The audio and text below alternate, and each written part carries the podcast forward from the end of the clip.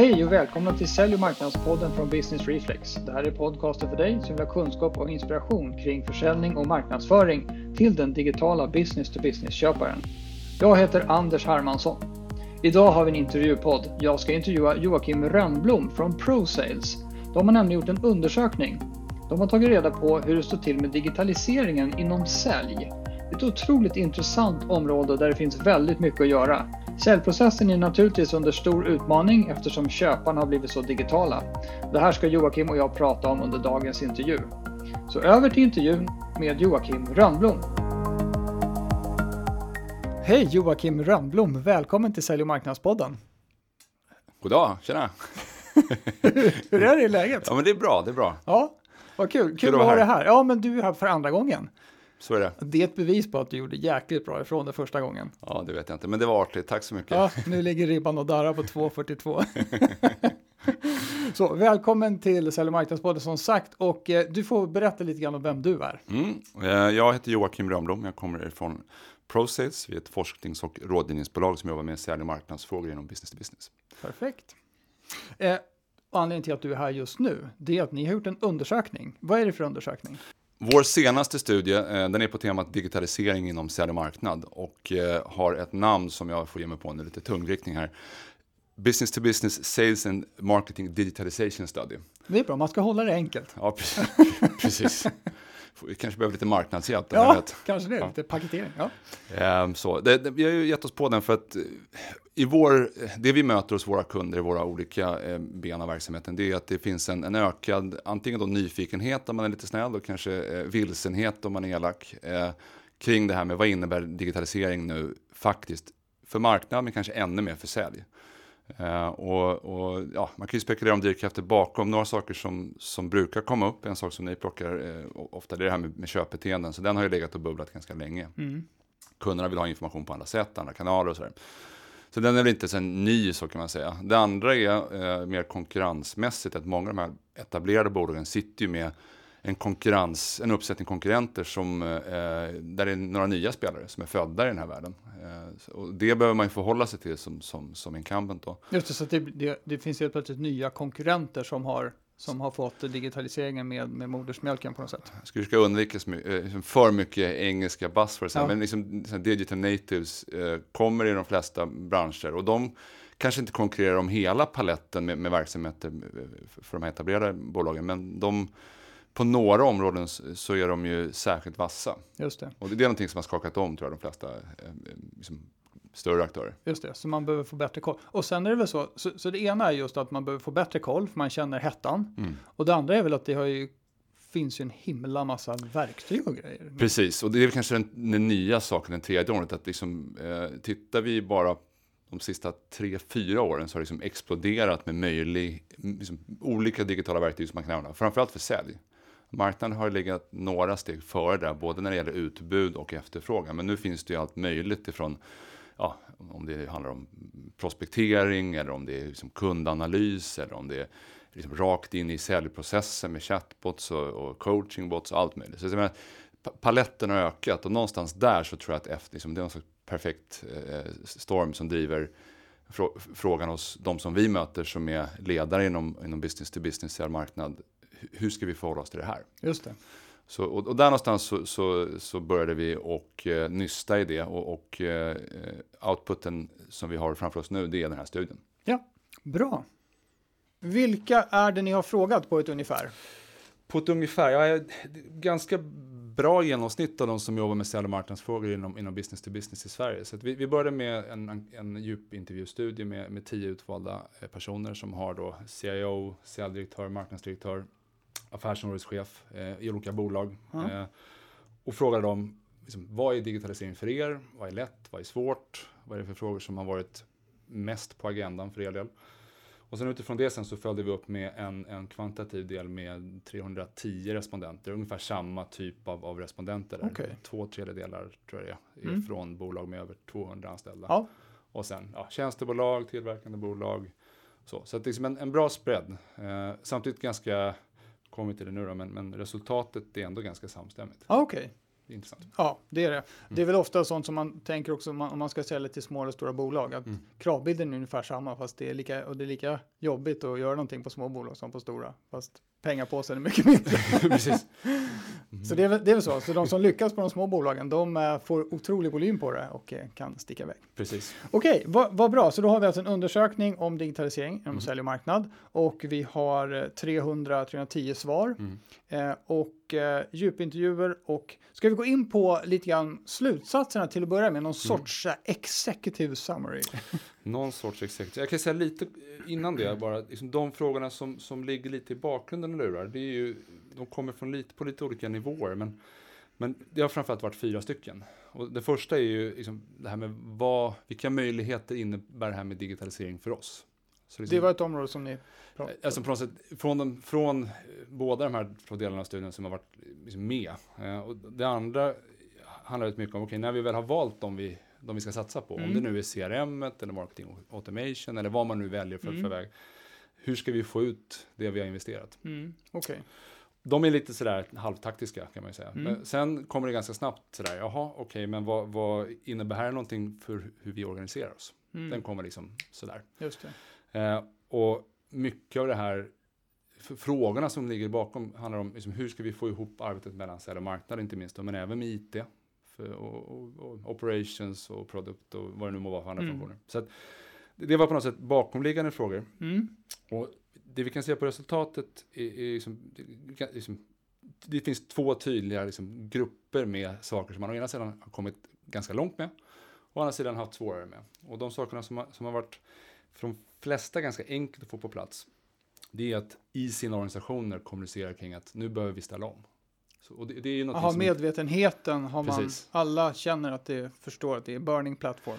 Ja, men lite så. Det, det där har ju varit kanske ett hinder innan. Mm. Och, om man är lite elak då finns det kanske i säljorganisationer, om vi just tar CRM då med Mm. 90-tals eh, erfarenheten Ja. som utgångspunkt, så mycket armarna i kors och liksom varför och så. Jag menar, Ska jag sälja eller administrera? Precis, och, jag menar, den frågan den är inte omotiverad. Nej, men, men, faktiskt liksom, inte. men det intressanta här är att de här 310 i, i kvantdelen av studien, de har varit väldigt tydliga med att hos oss så fattar alla att samhället är på väg i en riktning där vi behöver förändra oss, så Mm. även vi. Ja, Så, så den frågan har inte varit, liksom, den är, det är inget problemområde. det är bra. Det är inte kontroversiellt i sig. Det är bra. Det är, liksom, förändring. men det är lätt att säga, här, och sen är det svårare att göra kanske. Eh, Den andra, som är, där det finns ännu mer samstämmighet, det är att 80% av de som, som har svarat har sagt att de antingen gör mer eller planerar att göra mer i termer av att ta reda på mer om sina kunder och de marknader som de agerar på. Okej. Så att där är liksom, de har lyssnat på er och de kanske har lyssnat på oss Mm.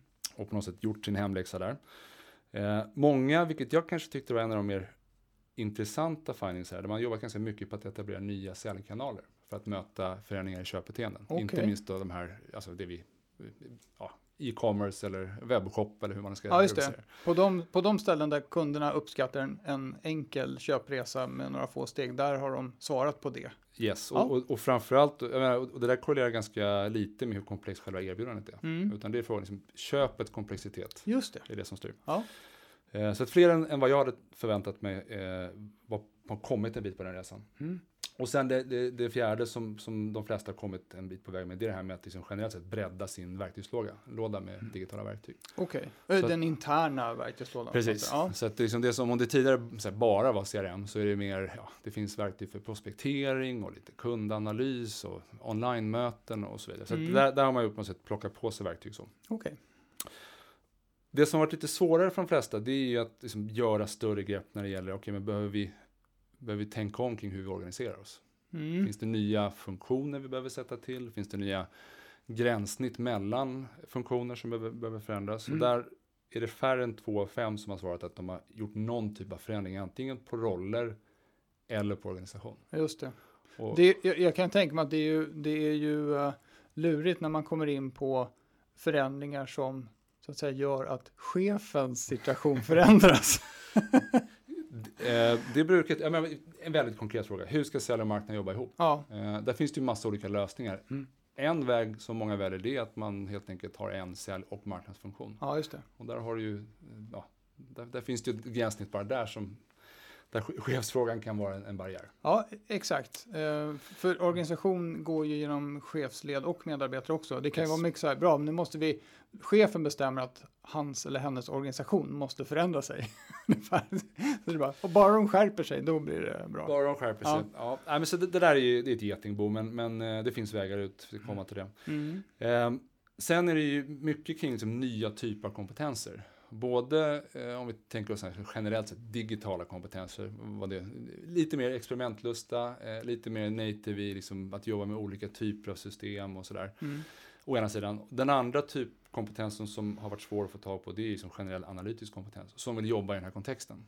Aha, okay. Så att, eh, alltså, utpekade personer med ansvar för att eh, med eh, ansvar för sälj och eller marknadsanalys. Mm. Det är mm. ganska få som har etablerat det. Samtidigt ja. som att det mesta talar för att det är både ett sätt att skapa sig fördelar och i vissa branscher, branscher faktiskt det är förutsättningar för att vara med och tävla. Okej, okay. jaha, så för, för att då blir det så att man har skaffat sig verktyg, digitala verktyg, så man har kanske i större utsträckning för att börja samla på sig data. Mm.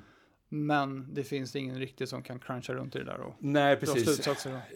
Både liksom extrahera, analysera eh, och, och, presentera information på ett sätt som gör att affärsbesluten blir bättre. Det, det, är, en, det är en fråga och antingen då kan man ju lägga det på cheferna, mm. ofta tufft med tanke mm. på arbetsbelastning, eller försöka lägga det på andra personer i organisationen som har helt andra skillset som är viktiga. Och, och ja, vår erfarenhet är att det här är mer av en, liksom, det, det är mer liksom, analytikerkompetensen är ju en, en kompetens i sig. Just det. det kan, man, ja. så, den ska, så, så, kompetensen för den analytikerkompetensen bör finnas på något sätt integrerad i den process som man ska analysera. Så att den är en viktig kugge i säljteamet, som är den som håller koll på och det är inte många som har lyckats hitta, eller för det kan jag tänka mig också. Jag menar analytiker och högt IQ och allt det där, aktuarier, som, de jobbar ju där borta i det hörnet. De vill ju inte vara med de där jobbiga säljarna som springer omkring och yrar. Det är ju omöjliga människor. Så det, det kan vara svåra roller att få ihop, tänker jag. Precis, och hitta. Så jag menar, mm. det, det, är en annan utmaning. Eh, och sen den sista som jag vill plocka upp, som, det är att jag började med att säga att det finns en hög medvetenhet tycker då de som har svarat som är, de, som är i någon form av chefsroll inom sälj och marknad. Eh, om behovet i deras organisationer om att ställa om till mm. en mer digital eh, ja, sälj och marknadsmiljö. Det de samtidigt svarar är att motivationen och engagemanget hos sina medarbetare att faktiskt agera i linje med det är lågt eller mycket lågt. Ja. Eh, okay. Och det där, det kan ju bero på massa olika saker men att det är ändå en intressant motsats. Ja, just det. Exakt. Vi vet att vi ska göra annorlunda. Ja. Men hur vi agerar och hur motiverade vi är. Ja. Det, ha, har, har, är det, jag vet inte om ni har gått in på det. Är det många chefer som har kommit på att de kanske bör se över belöningsmodeller och sånt för att styra folk i en liten rätt riktning? Precis. Eh, jo, eh, det, jag, jag, tror vi har 25 frågor i den här studien. Mm. En av dem handlar om, om belöningsmodeller, men den, är, så att säga, den befinner sig ungefär i mitten på det som vi bedömer som liksom, här, rätt eller fel. Mm. Eh, så jag, jag ska inte säga att det självklart behöver vara den största utmaningen. Utan det handlar nog snarare om att ha rätt personer och också ha en, ha en tydlighet om vart, vart, man vill ta de här nya möjligheterna med, med, med digitalisering från ett mer strategiskt perspektiv. Ja. Så att belöningsmodell är så här, det är liksom sista frågan man ska checka av. Okay. Tyvärr så är det många som börjar den när de säger ja. att bara vi skruvar lite på belöningsmodellen ja. så kommer allt annat att ordna sig. Ja, just det. Nej, men jag, jag har nog hamnat lite grann då i den fällan om man säger så. Mm. Att, att, jag tänker att för det är så kraftfulla styrmedel med belöningsmodeller. Att skygglapparna på folk växer ju till elefantöron-storlek blixtsnabbt. Om man har så här 1% rörlig lön, då bara ah! Då tänker man på den. men, men, mm. och, och i säljorganisationer så jobbar man ju väldigt mycket med den typen av morot naturligtvis. Eh, men det är klart, om man tänker ett varv till på det, om belöningsmodellen är baserad på, säg orderingång, mm. ja, då är det ju bara upp till bevis nu då. Då ska det ju bli mer orderingång om jag agerar på det här nya sättet. Men det är klart, det är ju tryggare att fortsätta med det man håller på med. Ja, precis. Och det där är ju, det är klart att eh, frågan kommer förr eller senare, men, men budskapet här är, börja inte med den. Nej, okej. Okay. De börjar i andra änden. Ja, just det. Okej. Okay. Så, så då, jag, jag funderar på också det här lite grann med eh, eh, säljorganisationers förändringsbenägenhet eller vilja kontra andra delar av företaget. Mm. Eh, finns det någon, finns några liksom, tankar, teorier kring det? Jag har teorier kanske. Låt oss höra, skicka ut hypotesen så får vi se. jag, jag har tänkt så här, det, det, min erfarenhet av, av många säljorganisationer mm. är att det, det gränsar till eh, eh, konstform, det där med försäljning. Eh, och eh, det är väl svårt kanske för en konstnär då att ändra stil helt plötsligt, om man inte är Picasso helt plötsligt, uppfinner kubismen. Um, så då, då tänker jag att då blir det en personlig nästan förlust att mm. ändra beteende. Och det låter som svårförändrat, snarare än, säg en eh, ekonomifunktion som mm. ska införa en ny fakturaprocess. Jag känner igen det, det du eh, beskriver, å ena sidan. Å andra sidan så, så att vi har kommit lite förbi den där frågan eh, också. För att jag menar, de som jobbar i ett, en säljorganisation och inte minst de som har ett säljande ansvar själva ser ju att världen är på väg att förändras. Mm. Och vilka är det som är high performance? Jo, det är de som, som hela tiden rör sig mot någonting som är mer linjerat med hur deras kunder köper, så att de i sin tur då når sina mål. Och så länge en förändring i en säljorganisation rör sig i takt med det, ska säga, så är det inte svårare än att driva förändringen i vilken annan organisation som helst. Nej, okej. Okay. Det är en nidbild lite grann som Ja, lite är det så. Och man ska, åtminstone ska man inte över liksom, komplicera det, utan det som kanske snarare är utmaningen just nu och som har särskild vinkling på det vi pratar om med, med digitalisering, det är att det kommer ganska snabbt upp frågor med tanke på att konkurrenssituationen blir mycket spetsigare i de flesta branscher som handlar om strategisk tydlighet. Mm. Som handlar om där, där liksom ledningen för bolagen på säljmarknadsrollerna, men, men liksom, ja, vi kommer upp på vd och i vissa fall på styrelsenivå, behöver vara ännu mer spetsiga och säga att det är den här typen av affärer vi kommer att ta. Mm. Det är här vi har bäst positionering och det är det här vi tror att vi över tid kommer att ha, ha, ha störst konkurrenskraft. Mm. Så att, jag tror att det är nog en, mer av en utmaning just nu.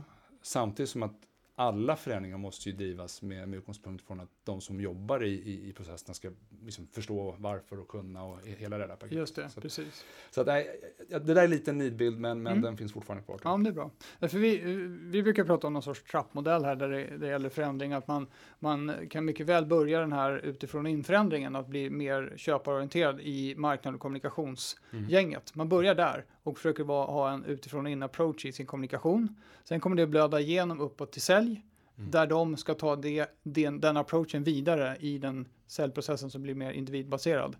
Eh, när det väl eh, blöder igenom och att man får en mer dialogbaserad försäljning, om man säger så, då kommer man kunna, få, kunna dra en väldigt stor nytta av den information man får in från köparna till att gå vidare i erbjudandeutveckling och mm. produktutveckling. Då har man liksom fått in det där. Och sen nästa steg efter det blir någon form av holistisk utifrån och in syn på hela sin process kring kundbemötande och alla touchpoints och såna här saker. Och, och det där, eh, jag tycker det låter som en sund approach. Mm. Eh, vår erfarenhet att jobba med förändringar som skär genom alla de här funktionerna, det är att börja med att skapa en gemensam plattform, en, en faktabaserad kundförståelse. För det kommer skapa kraft i alla de här delarna av organisationen. Så att det inte blir så att det är marknadsprojekt att ta reda på hur kunderna funkar så ska man vara en, liksom en, en översättare. Den som talar om för de så, andra. Ja, Nej, precis. Så mm. menar, arbetsgruppen i ett sånt där projekt, om man nu behöver liksom jacka upp sin kundförståelse, det ska mm. vara från produkt, från sälj, från operations, eh, så många funktioner som möjligt egentligen. Mm. Eh, så att man redan från början bygger ambassadörer för, okej okay, men nu, nu kommer vi att bli ännu spetsigare i hur vi går till marknaden. Vi från sälj då, om det är Kalle eller Lisa mm. eller vem det är som, som representerar den funktionen, mm. Kan ta tillbaka till sen, redan tidigt i processen. Just det. Så att eh, alla ska med på något ja. sätt. I början ja. i alla fall. en bra devis. Ja. Jag tror det var någon politisk parti som körde den där. Ja. Men det stämmer väl i vissa sammanhang. I vissa, nej, men det, det där med att, att investera tid, alltså vill man göra någon större step change förändring i hur man går till marknaden som bolag. Då, då, vårt tips och råd är att investera tidigt i att få, med så många som möjligt. Mm. Sen kan man smana av det där lite mer i halvvägs genom processen innan man kliver ut och säger att okej, okay, men nu, nu har vi nyheter här om hur vi gör. Just det, vilken, vilken ordning man sedan implementerar saker och faktiskt får till det kan man ju då välja ja, när man väl har fått lite mer erfarenhet av det. Mm. Mm. Ja, men det var en smart approach. Du, eh, vad heter det, eh, så vi hade lite slutsatser kring på övergripande nivå om den här undersökningen. Mm. Och eh, om vi nu tittar på, eh, ska vi gå in på rekommendationer för hur man ska ta sig an? Har vi, har vi beskrivit nuläget ja, men det tror jag nog. tillräckligt?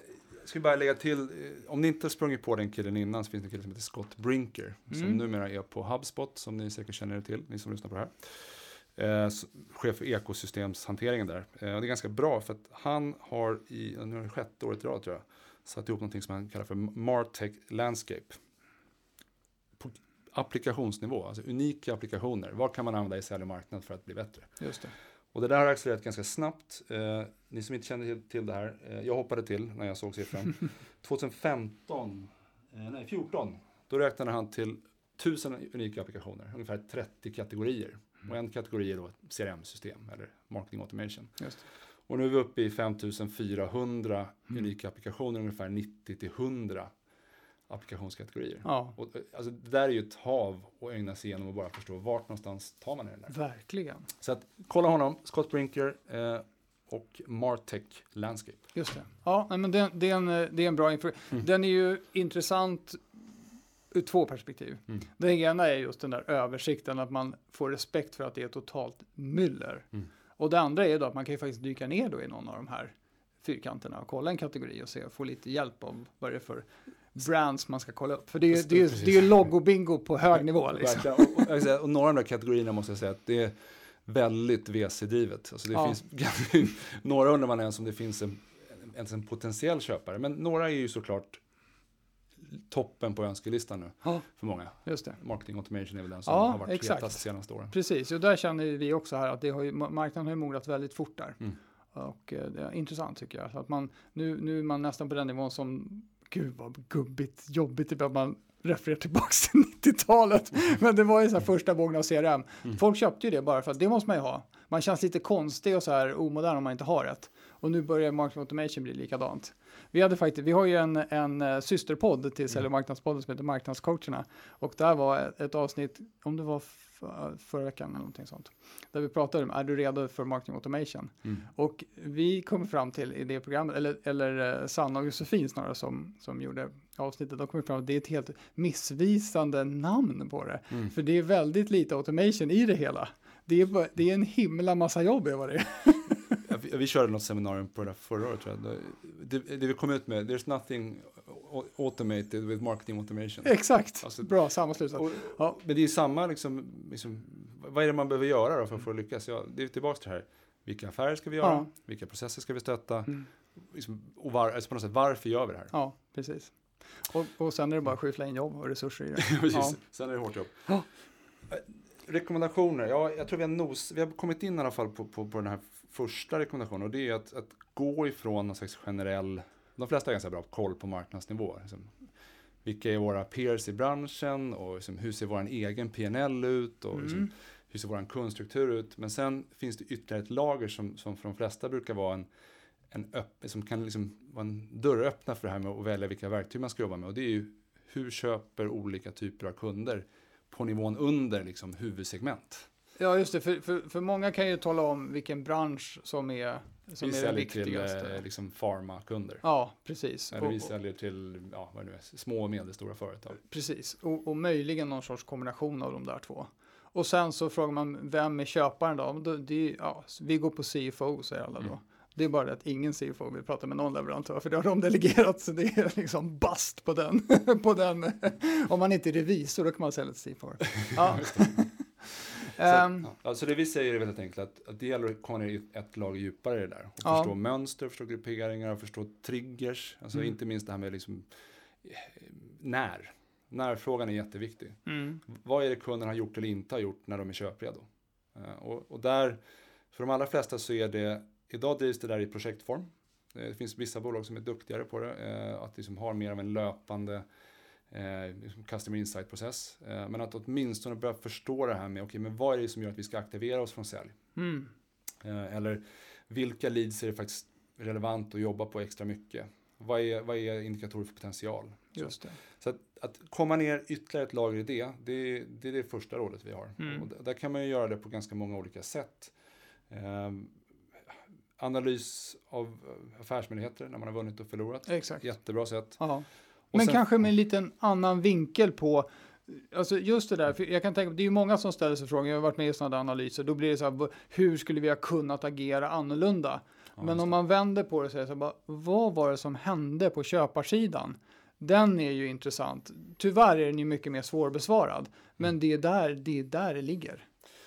Och inte minst vem var, om, det beror på lite vilken affär vi pratar om. Vi pratar om lite större affärer, Ja. så vilka var det som var med och när var de med? Ja. Och, och varför var de för eller emot? Och finns det några mönster i det? Så, Mm. det Så det är en ganska lång resa, men Mm. att börja med att få upp en hypotes kring det. Det är liksom steg 0.1 på något Ja, exakt. Eh, Och sen jobba med att hitta datapunkter som antingen kan vara direkta Mm. eller kan vara proxys för att liksom förstå, vår hypotes, stämmer den? Och sen använda det sen i beslut om vilka affärer går vi på, vilka går vi inte på. Och är det lite mer liksom en transaktionell eller mer liksom en, en volymaffär där man gör många liksom, små affärer. Eh, då kan man ju hålla sig till, till lite mer, så här, då, då kan den analysen såklart se lite lättare ut. Men det är samma sak där. Köpbeslutstillfället är ju, om man pratar om som pure customer insight för Ja. att verkligen förstå vad ska vi göra annorlunda. Det är ett ganska bra tillfälle att, Ja. att utgå ifrån. Just det. Bra, så, det var det. Så det blir lite mer datadriven där. Yes. Och, och för att nu få till det, då har vi pratat om den här, den här svåra positionen att tillsätta en analytiker. Mm. För det behövs någon som tänker analytiskt på det. Precis, och, och där, eh, vi, vi, vi har ju satt ihop det här till en, check, eh, eh, som checklista, Mm. eh, sammanfattningen av råd. Och Mm. vi, vi, vi beskriver det som att man behöver ta den här kompetensväxlingen på allvar. Mm. Så det handlar inte bara om att klistra på liksom en eller två aktiviteter till på personer som redan finns i organisationen. Utan för många så handlar det om att ta in nya kompetenser. Alltså personer som har en annan, ett annat skillset. Ja. Och framförallt inom två områden som sagt, det är det här med eh, liksom, att vara digital i största allmänhet. Eh, och sen det andra är att, att vara, eh, ha mer en analytikerkompetens. Och förmodligen så bör man sträcka sig till andra ställen än vad man brukar göra för att få tag på de personerna. Och det kan ju både vara internt i organisationen eller om man går utanför organisationen. Så att, att göra, förstå det som ett lite mer av ett större steg än att bara, okej men då, ja, då får vi Kalle titta på win-lossen också. Ja, just precis. Och man, man tar inte riktigt på allvar. Och det där går ju tillbaka då till, då blir det så jättejobbiga frågor. Så det Ja. blir så employee branding och sånt där. Kan vi attrahera de här människorna? Tycker de att de har en framtid eller vill de jobba på någon analytikeravdelning på sådana high speed tradingbolag? Är det inte det som är riktigt coolt? Och, och då, då kommer vi, alltså det är sista rådet faktiskt, vi kan ta den i den ordningen. Det, det, det, där på något sätt får man se sig själv i, i, i spegeln som bolag eh, och som ledare på individnivå också. Att, Mm. liksom, hur hög är ambitionsnivån? Mm. Vill vi vara halvdana och, och simma med, Mm. bra och tycka att det är lite roligt eller vill vi vara bäst? Mm. Och vill man vara bäst, då, då det är framförallt i relation till den typen av bolag som vi, som vi har ställt ut de här råden. Just det. Då kanske det får vara lite obekvämt. Mm. Ö, precis. Så att eh, det, det kommer liksom lite på, det, det, det är det som krävs om man vill vara bäst. Ja, summan av kardemumman blir det. Fast vi tar, vi tar kardemumman, vi kan repetera den sen. Ja. Men, men vad, har vi, vad har vi för råd mer då på vägen? Ja, vi har sen är det ju så här, ja, organisationskartan för sälj och marknad, behöver man göra någonting med den? Ja, Mm. För de flesta business-to-business-bolag så handlar det ju om att biffa upp rollen för, för marknad. Mm. Eh, för att kommunicera tidigare med, med köparna, med fler personer på köparsidan och, och också hålla koll på allt det där. Så att förmodligen så bör man ju biffa upp där. Just det, bjuda, det kan också vara en sån här, bjuda in marknad i att de är en del av, av säljprocessen faktiskt.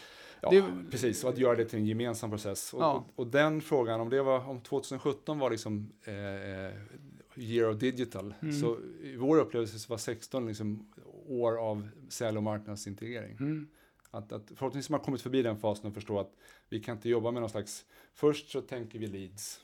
Och när Just det är klart sen så har vi en korg med leads. Mm. Och den korgen går vi över med till sälj och så kommer sälj och plocka ut de som man tycker är roliga. Just det. Det där behöver vara mycket mer eh, liksom, eh, flytande. Ja, just det. Så att med den utgångspunkten så, så är det fort, alltså, det behövs fler resurser på marknad. Ja. Det är väl egentligen det enkla budskapet. Mm. Och de kan vara interna eller de kan vara externa. Mm. Eh, Den andra saken som de bolag som är lite större i alla fall har, eh, som vi har jobbat med eh, och som också är tydligt i studien, det är att man sätter till roller kring säljorganisationen. Och då är Jaha. säljanalys en. Ja. Eh, Men det finns alltså mer alltså, utvecklingsresurser i, för att inte störa den operativa säljledningen med att liksom, okej, men nu har vi en segmenteringsmodell här. Mm. Eh, hur ska vi få den att funka? Eh, samtidigt som att, att man utvecklar nästa års segmenteringsmodell. Okej. Så att, att lyfta ut några av de här utvecklingsfrågorna och göra det till en stabsfunktion på säljsidan, det är också en, en, en trend vi ser Mm. när det gäller organisationsjusteringar. Sen är Okej. det mycket av det som är drivet av det rena digitala eller om det faktiskt är saker som generellt sett specialisering och andra trender. Som, men att det, är en- det, är en, det är en tydlig trend. Okej. Mm. Eh, en annan grej som, som, som vi ser som är bra att göra, det är att särskilt om man har etablerat de här nya kanalerna för att möta upp nya köpbeteenden. Mm. Det är att vara mycket mer distinkt i hur man allokerar affärsmöjligheter. och kanske använder sig av smartare data än bara sådär, hur många anställda är det i, i datan vi köper ifrån eh, Dun Bradstreet. Ja, just det. Ja. Klassikern är att de här största svenska industribolagens huvudkontor, i, eller det är ju holdingbolag, så att mm. de går rakt in i småbolagssnurran och så ska man sälja liksom småbolagspaketet till Volvo AB. Ja, just det. Precis. Eh, och det, jag raljerar lite nu, mm. men, men det där är, eh, om vi pratar om marketing automation, mm. som lite av 2010-talets CRM, mm. så, så någonstans där så måste ju datan var så pass bra och förståelsen för hur ska vi då sila våran våra affärsmöjligheter redan ja. tidigt i, i processen var, var smartare när vi har fler säljkanaler. Ja, precis. Och det där, jag, jag brukar säga det, det, det här branschfältet mm. och eh, omsättningsfältet, antal personer och allting, ja det är ju bra mm. att ha. Det kan alla ha. Men det där fältet som heter typ prio, mm. där vi vet att det är den där controllerchefen på, på ABB eller vad det är för någonting, som faktiskt sköter den här lilla gruppen som utvärderar vad mm. det nu kan vara, system eller någonting. Eller, ja, du förstår, där har vi en tung köpare mitt i såsen, går inte att utkristallisera någonstans. Det fältet i CRM mm. och följaktligen också i marketing automation-systemet är ju guld värt. Det är konkurrensfördelen liksom, ur det perspektivet. Mitt i såsen. Leads-kvalificering ja, 2017. Här är härligt. Ja, men så det, är det här med liksom, att, att allokera till rätt säljkanal, viktigt. Eh, när man får en bred, bredare uppsättning kanaler.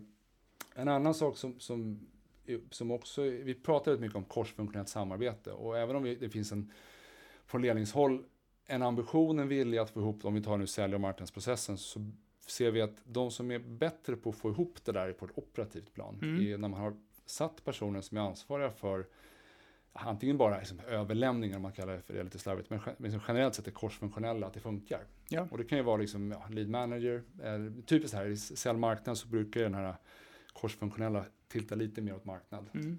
Eh, är det lite större bolag så, så, har man som sagt kanske den här eh, sales ops eller sales excellence eh, som jobbar korsfunktionellt. Mm. Och är det ännu större så har man kanske någon, någon typ av segmentslead eller någonting som driver liksom verkligen end-to-end Eh, aktiviteten och får allting att funka och se ja. till att det inte ligger några roadblocks och så. Mm. Och det där, eh, man kan ju tycka att, ja men, eh, ja, nu har vi processer och vi är överens på ledningsnivå och så, men sen händer det massa saker i vardagen. Mm. Och det, det, brukar vara bra att ha någon form av processledare som liksom ansvarar för att få ihop de här, framförallt där det brukar bli lite gap. Just det, och, och sen är det ju faktiskt så att om man då, man tänker så här, det är så himla många som säger det, men mm. digitalisering är ju liksom inte ett engångsprojekt och sen är vi klara. Mm. Utan det är ju att gå in i en ny mode av ständig förändring, på allvar ständig förändring. Mm. Så att jag förstår att det är av vikt att ha någon som ständigt ligger på och kollar, för det dyker ju, man ska ju kunna ta, ta tillvara på hans nästa infografer med 12 000 loggor, så att säga,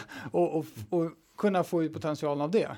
Så då måste det ju finnas någon som ständigt är där och petar. Och... Ja, och menar, de flesta bolag i, i kom, inom business to business kommer ju från någon form av funktionellt orienterad mm. organiseringsmodell. Mm. Och det är så här, den kan vi inte släppa helt. Nej. Särskilt inte när det händer så mycket inom alla discipliner. Så att tilta, alltså liksom hitta sätt att klistra över de här värsta problemen när det gäller att få processerna att funka. Ja åtminstone gör det. Mm. Sen kan man ju vara rätt, rätt, radikal och gå till en helt processstyrd organisation, men det, det, ja, det tror jag inte heller är... Det får massa andra konsekvenser. Precis. Men det är väl jättebra, just mm. att, att, att, vi säger att vi, vi accepterar att vi har den här typen av lite stovepipe-organisation, mm. men vi försöker lösa problemet med det. Vi, ja. vi vänder inte upp och ner på hela världen, Exakt. för det är riskfyllt då.